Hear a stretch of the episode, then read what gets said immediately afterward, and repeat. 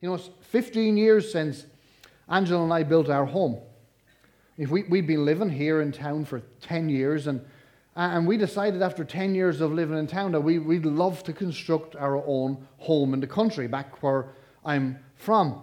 And, and we've been watching, as we drove around the countryside, some amazing houses that we were getting ideas from. And, and we liked to look at this house and we liked to look at that house, and this one was definitely way out of our budget, but this one here wasn't. And, and, you know, actually, ever since we got married, we, we, when we got married in the first place, we, we wanted to build a house. So it took us 10 years of marriage before we eventually did finally construct a home. But here's the thing if you've ever constructed a home, you'd know that it's probably the most stressful thing that you'll ever do in your life.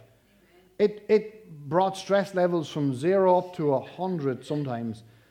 And you know, we used to drive around the countryside, seeing all these amazing, fantastic houses. And we thought to ourselves, we should do that. Not knowing what kind of a task we were taking on, we thought, you know what, that seems easy, that seems simple, let's, let's do it. And it wasn't. You see, the first thing you had to do was you had to find a site.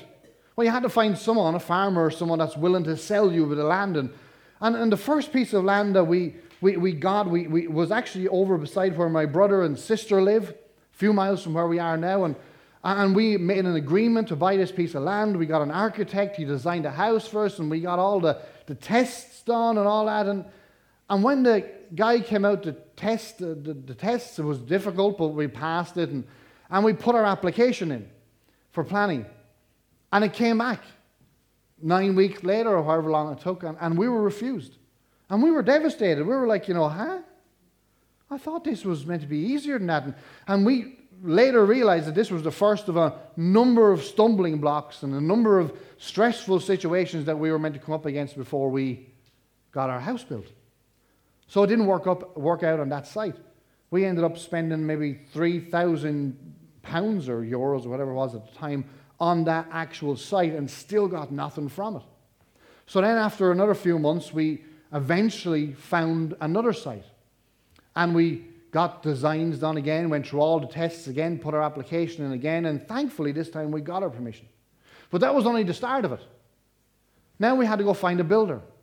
We had to find someone that was going to clear the site. That was the first thing we, we had to do. And and we got a guy who cleared the site and he, he dug the foundations and, and the foundations were dug and then the foundations were poured. We had to find someone to do that and we had to find a plumber then when you're pouring the foundations. You never think of all these things, but you know, you think a plumber is a guy who comes in late. And no, a plumber is right there at the start because all the pipes have to go in before the foundation goes in. So all the pipes went in and the foundation went in and uh, other things went in. And, and I mean, it was a disaster. Like it was, for me, it was this, like, you know, Building a house should be like putting up a tent. I mean, come on.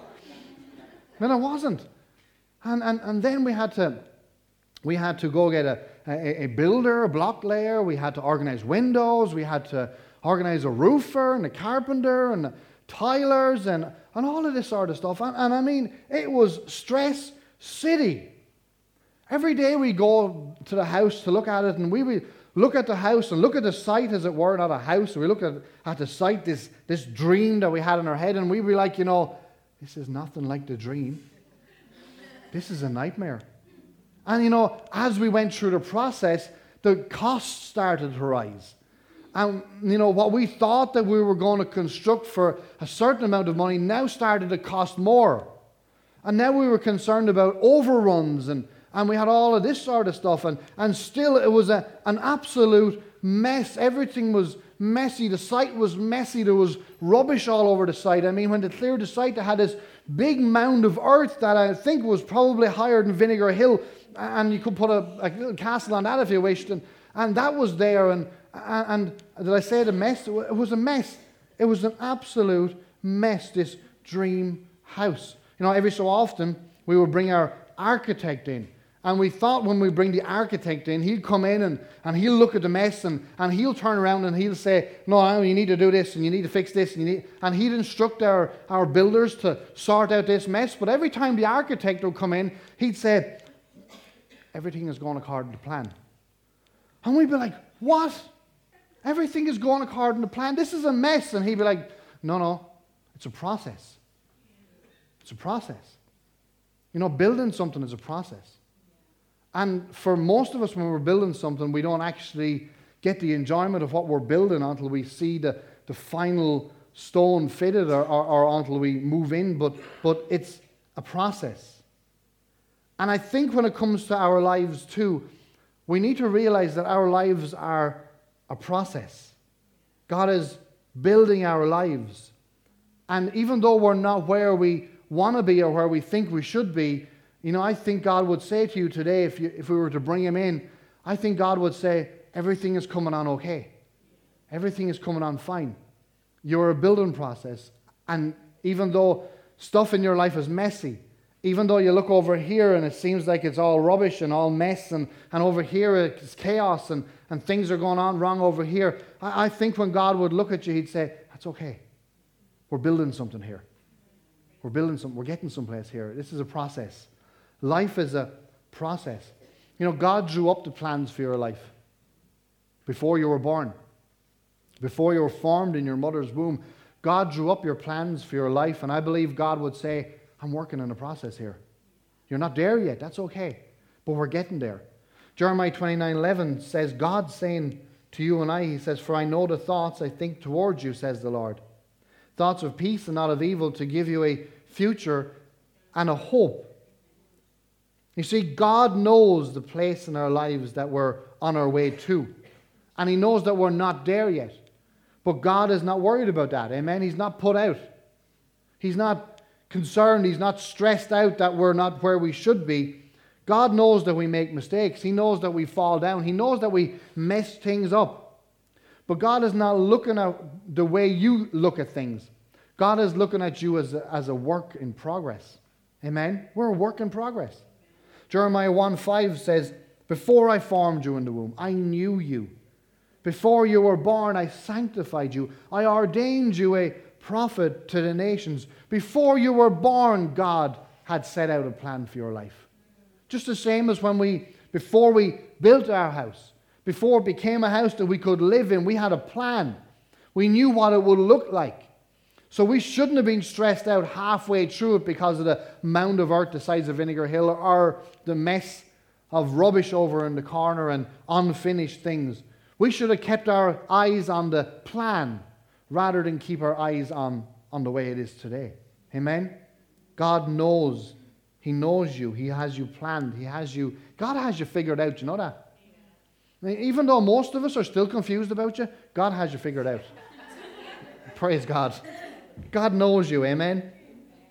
But you see, the problem that we have is, is we allow the enemy to speak into our lives. We allow the enemy to come in and the Word of God says He's the accuser of the brethren. We, uh, we allow Him to come into our lives and we allow Him to point out our problems. We allow Him to point out our messes. We allow Him to bring the accusations and the, the, the accusing against us and say things against us that, that we know is wrong. But the problem is we listen probably more closely and more clearly to what the enemy says to us rather than we listen to what God is saying about us. We need to learn to see us the way God sees us rather than listen to what the enemy says about us. The Apostle Paul said in Ephesians chapter 2, in verse 10, he says, For we are God's masterpiece. He has created us in you in Christ Jesus, so we can do the good things He's planned for us long ago. Do you get that? He says, You are God's masterpiece. Let that sink in for a second. You know, when we think of masterpieces, we think of, of something like, you know, the Mona Lisa. Or we think about some amazing building somewhere in the world that's considered to be a masterpiece. I think when we look in the mirror in the mornings, most of us don't see a masterpiece. We see what the enemy wants us to see someone who has failed more often than succeeded. We see the things that we've done that we know we shouldn't have done. But I want us to get the revelation that when God looks at you, he sees a masterpiece. He created in you a masterpiece, despite all the things that are not right. And God knows we all have things that are not right. But when God looks at you, he doesn't see the faults, he doesn't see the failings. He sees the masterpiece that is created in you. And we need to get a revelation that we are a masterpiece rather than a failure. Amen. Amen. I want to listen to what God says about me rather than what the enemy says about me. Amen? Amen? If I'm looking for encouragement, I don't go to someone who doesn't like me to ask me for encourage, to ask for encouragement. I go to someone who loves me.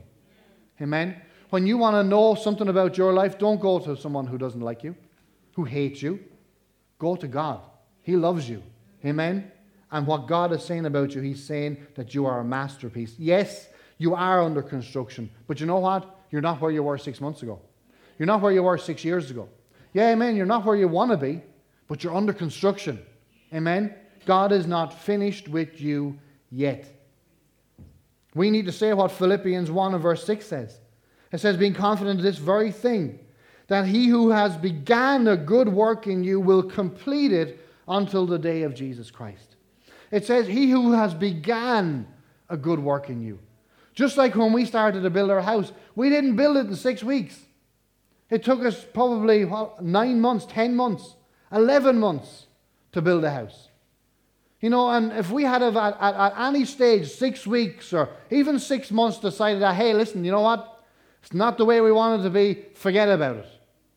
That would have been wrong, amen? And just because we're not where we, we want to be or where God has designed us to be, doesn't mean that we throw the hat at it, throw the towel in.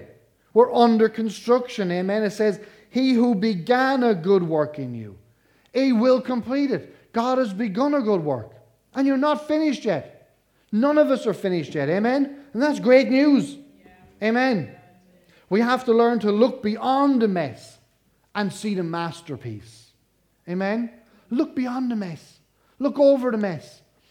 Don't look at the way it looks today. Look at the plan. Amen. We had these lovely plans done out. Even today, I know you can get even better plans. They're in color today and almost in, in 3D today. But you know what? When you're in the process of building your house, that's not the way it looks. But you got to learn to look at the way it's going to be rather than the way it's looking today. Yeah. Amen. Look beyond the mess. Look at the masterpiece that God is creating in you. You know, King David was probably the greatest king that Israel ever had, aside from Jesus. He was the greatest king. God described David as a man after his very own heart. Isn't that amazing? David was a man after God's very own heart, but David wasn't perfect. David messed up. He made some big mess ups, amen? You know, in actual fact, David made some bigger mess ups than you will ever make in your life. But God still loved him.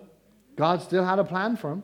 In 2 Samuel chapter 11, we see the story there of David and Bathsheba and her husband Uriah. And for the time's sake today, I'm not going to read through that whole story for you. But if you haven't read it before, it's there in 2 Samuel 11. But at, at that time, the kingdom of Israel was at war with his enemies. When wasn't it? But here's the thing when Israel went to war, God expected the king to go with the army, but David didn't. So you had this situation where the Ark of the Covenant and the armies of Israel were out fighting on the battlefield, and David was at home. And it came one night when David was at home, there was nothing on television or Netflix, so he went out for a walk on his roof. And as he walked on his roof and he walked around because he was bored, he happened to look in a certain direction and he, he happened to look through someone's window. He was the first peeping Tom, I think, that we've seen in the Bible. And as he looked through someone's window, he seen Bathsheba and she was in her bath and she was bathing.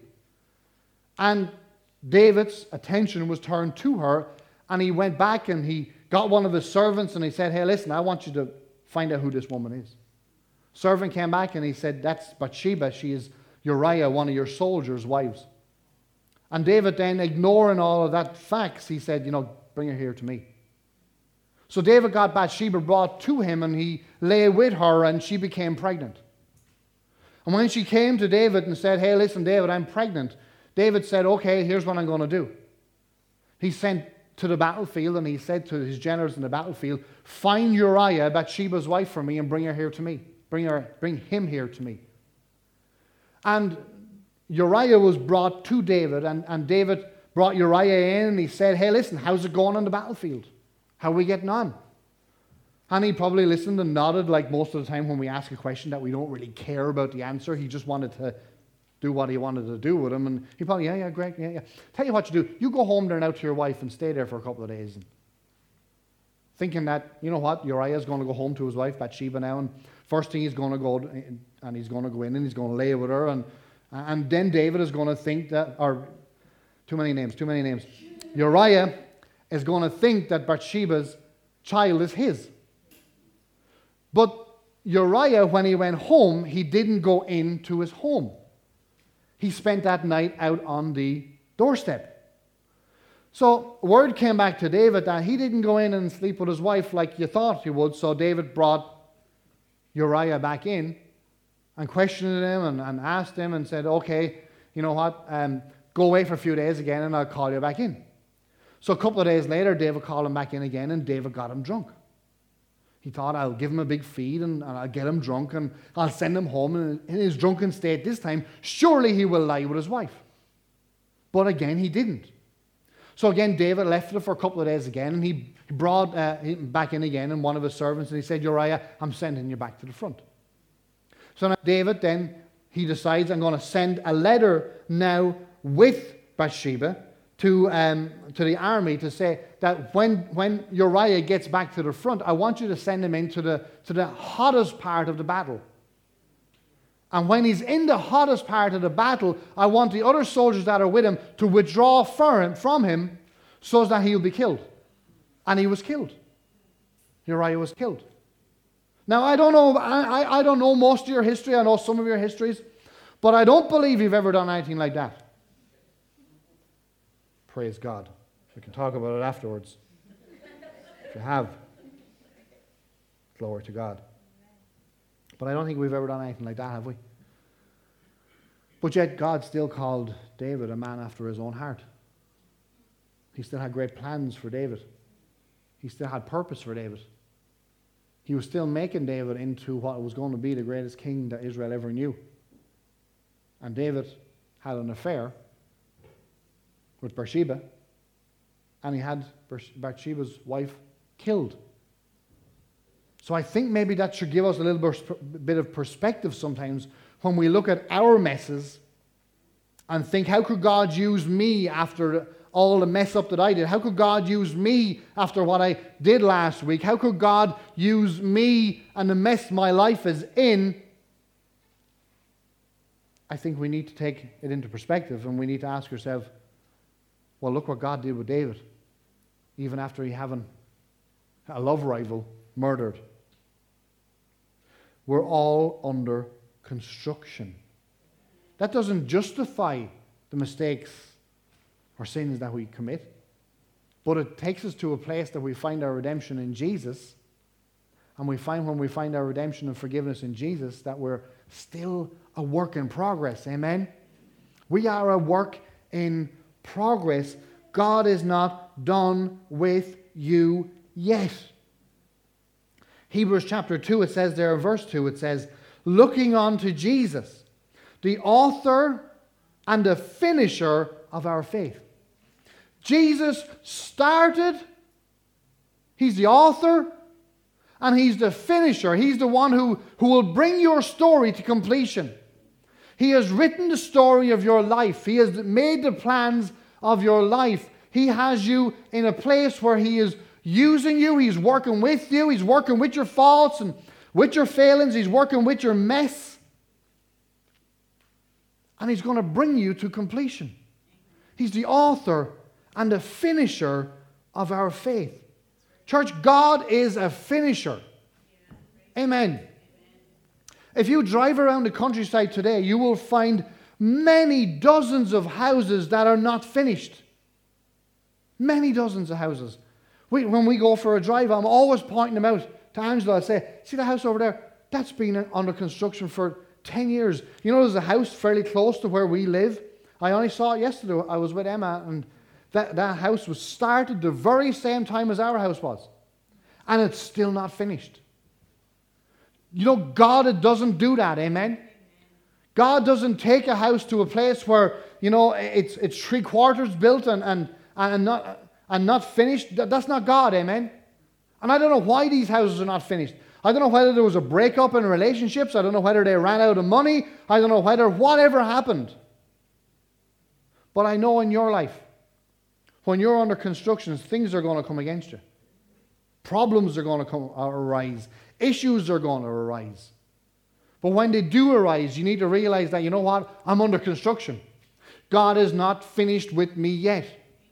Amen? Amen? He who begun a good work in me will finish it. Amen? You see, we need to keep our eyes firmly fixed on Jesus and put God first in every area of our lives, then allow God to finish what He has started in us. You see, the only two people that can stop your finish and becoming everything that God created you to be is you, if you listen to the enemy.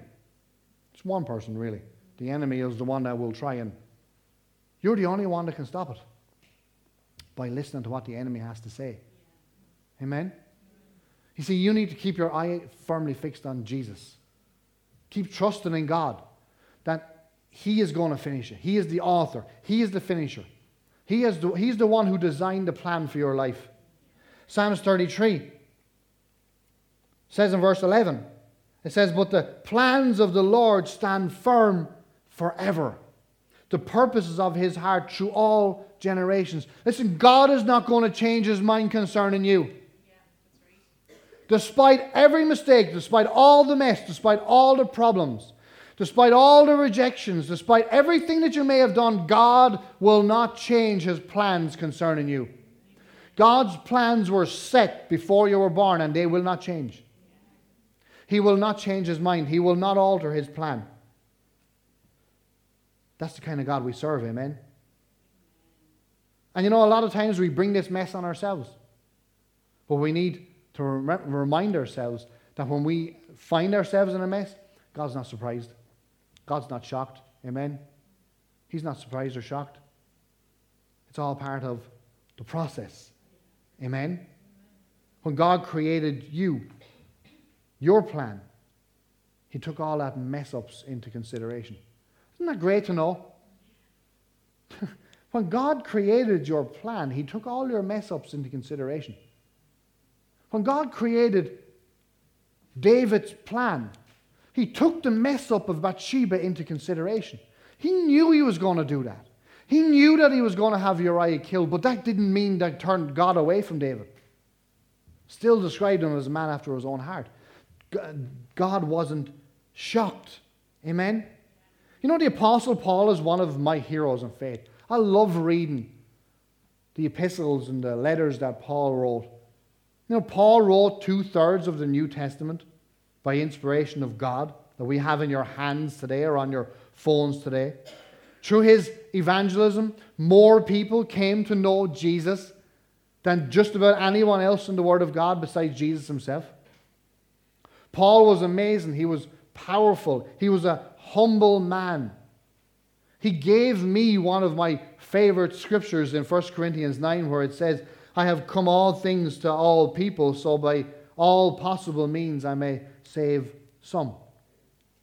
This is the same Paul that tells us that he was personally thought by Jesus for three years while he lived in Arabia, in Galatians chapter 1 and verse 11 and 12.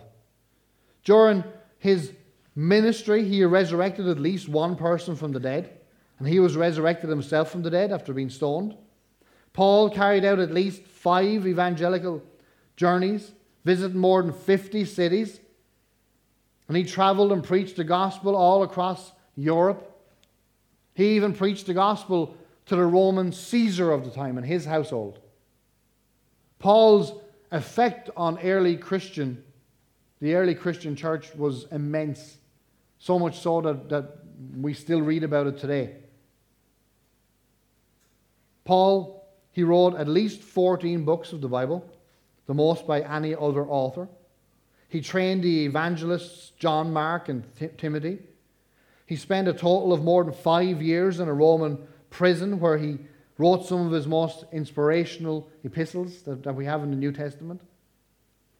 The Apostle Paul's life was cut short in by the Romans in AD 68. He's easily one of the most influential Christians in the Bible besides Jesus himself. But he wasn't always the golden haired boy. The first time we see Paul, or as he was known then, Saul, in our Bibles, if you were reading along with us in our Bible daily reading, you would have read about this this week in Acts chapter 7 when we seen the young Saul standing by at the stoning of Stephen. And in Acts 8 that we read on Thursday, it says, in verse 1, it says, Now Saul was consenting to Stephen's death. And at that time, a great persecution arose against the church, which was at Jerusalem, and they were all scattered throughout the regions of Judea and Samaria, except for the apostles. And devout men carried Stephen to his burial and made great lamentations over him. As for Saul, he made havoc of the church, entering every house and dragging off men and women, committing them to prison. From there, we see Saul showing up in the Word of God in Acts. And now, with the blessing of the Jewish leaders, Saul is now going around to the early church and he's arresting, he's sending to jail, and he's consenting to the killing of the early believers in Jesus. Paul, in his own words in Galatians 1 verse 13, says, For you have heard of my former conduct in Judaism, how I persecuted the church of God beyond measure and even tried to destroy it. This is Paul a hero in faith for me. Paul said that when he was in Judaism, he excelled. And his specialist subject in Judaism was destroying the work of Jesus Christ. And then he had an encounter with Jesus on the road to or in the road to Damascus. In Acts chapter 9, it says there in verse 1, it says, Then Saul, still breathing threats and murders against the disciples, of the Lord, went to the high priests and asked for letters from him to the synagogue of Damascus, so that if he found any who were of the way, whether they men or women, he might bring them bound to Jerusalem. Saul was on his way to Damascus to arrest more believers, to continue in his campaign to ravage the early church. If, if he had had his way in this trip to Damascus, more people would have been jailed, more people would have been persecuted, more people would have been killed and then Jesus, the architect of Paul's or Saul's life, shows up on the road to Damascus. And it says in verse 3 as he came near Damascus, and suddenly a light shone around him from heaven. Then he fell to the ground and heard a voice saying to him, Saul, Saul, why are you persecuting me? And Saul said, Who are you, Lord? Then the Lord said, I am Jesus, whom you are persecuting it is hard for you to kick against the goads. Or basically, what Jesus was saying, it is hard for you to kick against what I'm trying to do in your life. I wonder in our lives how many of us are kicking against the goads. I wonder in our lives how many of us are fighting and battling hard against the plans God has for our lives. I wonder how many of us here today could give testimony of before you came to Jesus that you knew that you were kicking against the plans that God had for your life. I believe many of us. He said, It is hard for you to kick against the goads. So he, trembling and astonished, said, Lord, what do you want me to do? And you know what? In any stage of our lives, when we look at the mess, when we look at the issues, when we look at the problems, that's a great question to ask God. God, look at all this mess. Look at all these issues and problems. Look at where I messed up over here. Look at the mess up I've left there. Look at the things I've done here. God, what, what do you want me to do in my life? What do you want to do with me? Amen?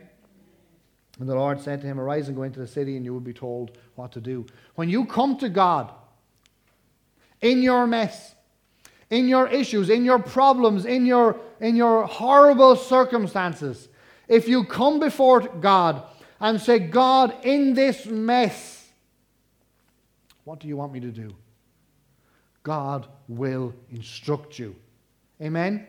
In your worst day, if you come before God and say, God, what do you want me to do? God will instruct you. God will never ignore you.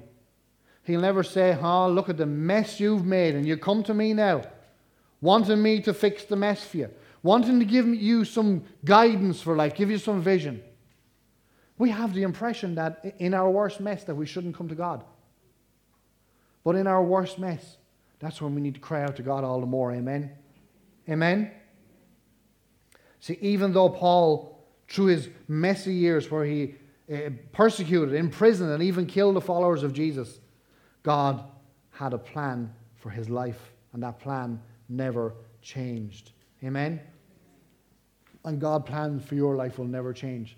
No matter how messy, no matter how bad it may look, God's plan for you will never change. Romans 11, verse 29 in the uh, contemporary English version says, God doesn't take back the gifts he has given or forget about the people he has chosen. Isn't that great? Oh, that's great. Because that's exactly the opposite the way we react or the way we think. We think, you know what, if I give someone something and they don't react well to it, I'm going to take it back. I'm going to take it back. If we give someone a gift and they abuse that gift, we'll take it back. But that's exactly opposite the way that God operates.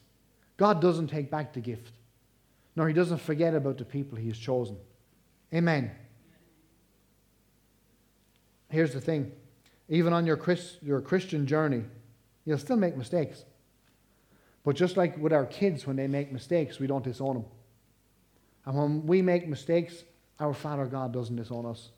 He just looks at us at a person under construction, at a person that He's working things out with. That's who our God is, amen. Romans chapter 8 and verse 28 says, And we know that God causes all things to work together for good to those who love him and to those who are called according to his purpose.